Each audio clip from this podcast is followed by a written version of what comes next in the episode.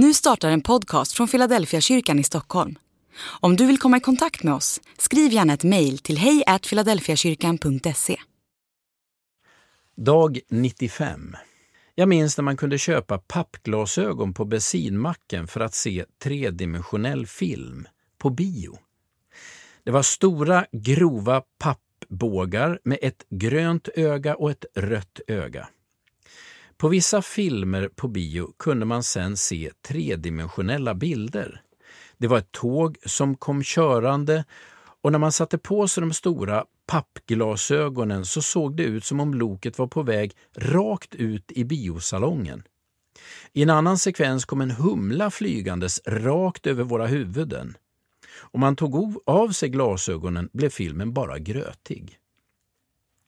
Tillsammans med ljudeffekterna blev känslan att vi var inne i själva filmen. Istället för att titta på en platt skärm där handlingen utspelade sig så blev vi indragna i händelserna. Upplevelsen av tredimensionell film är en bra illustration till den helige Ande. För många människor är tron platt. Den är som en film man tittar på men inte en del av själv.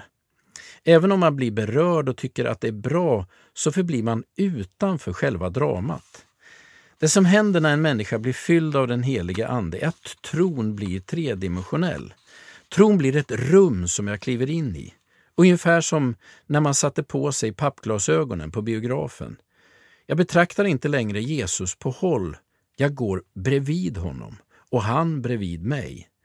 Tron blir ett rum jag lever i oavsett var jag befinner mig. Det är inte ett drama som jag betraktar när jag besöker kyrkan eller lyssnar till andlig sång. Nej, genom den helige Ande stiger jag in i den kristna trons drama. Andlig övning. Är tron tredimensionell i ditt liv eller platt? Lever du i din tro eller är tro något du betraktar? Be att den helige Ande fördjupar din tro och drar dig in i själva handlingen.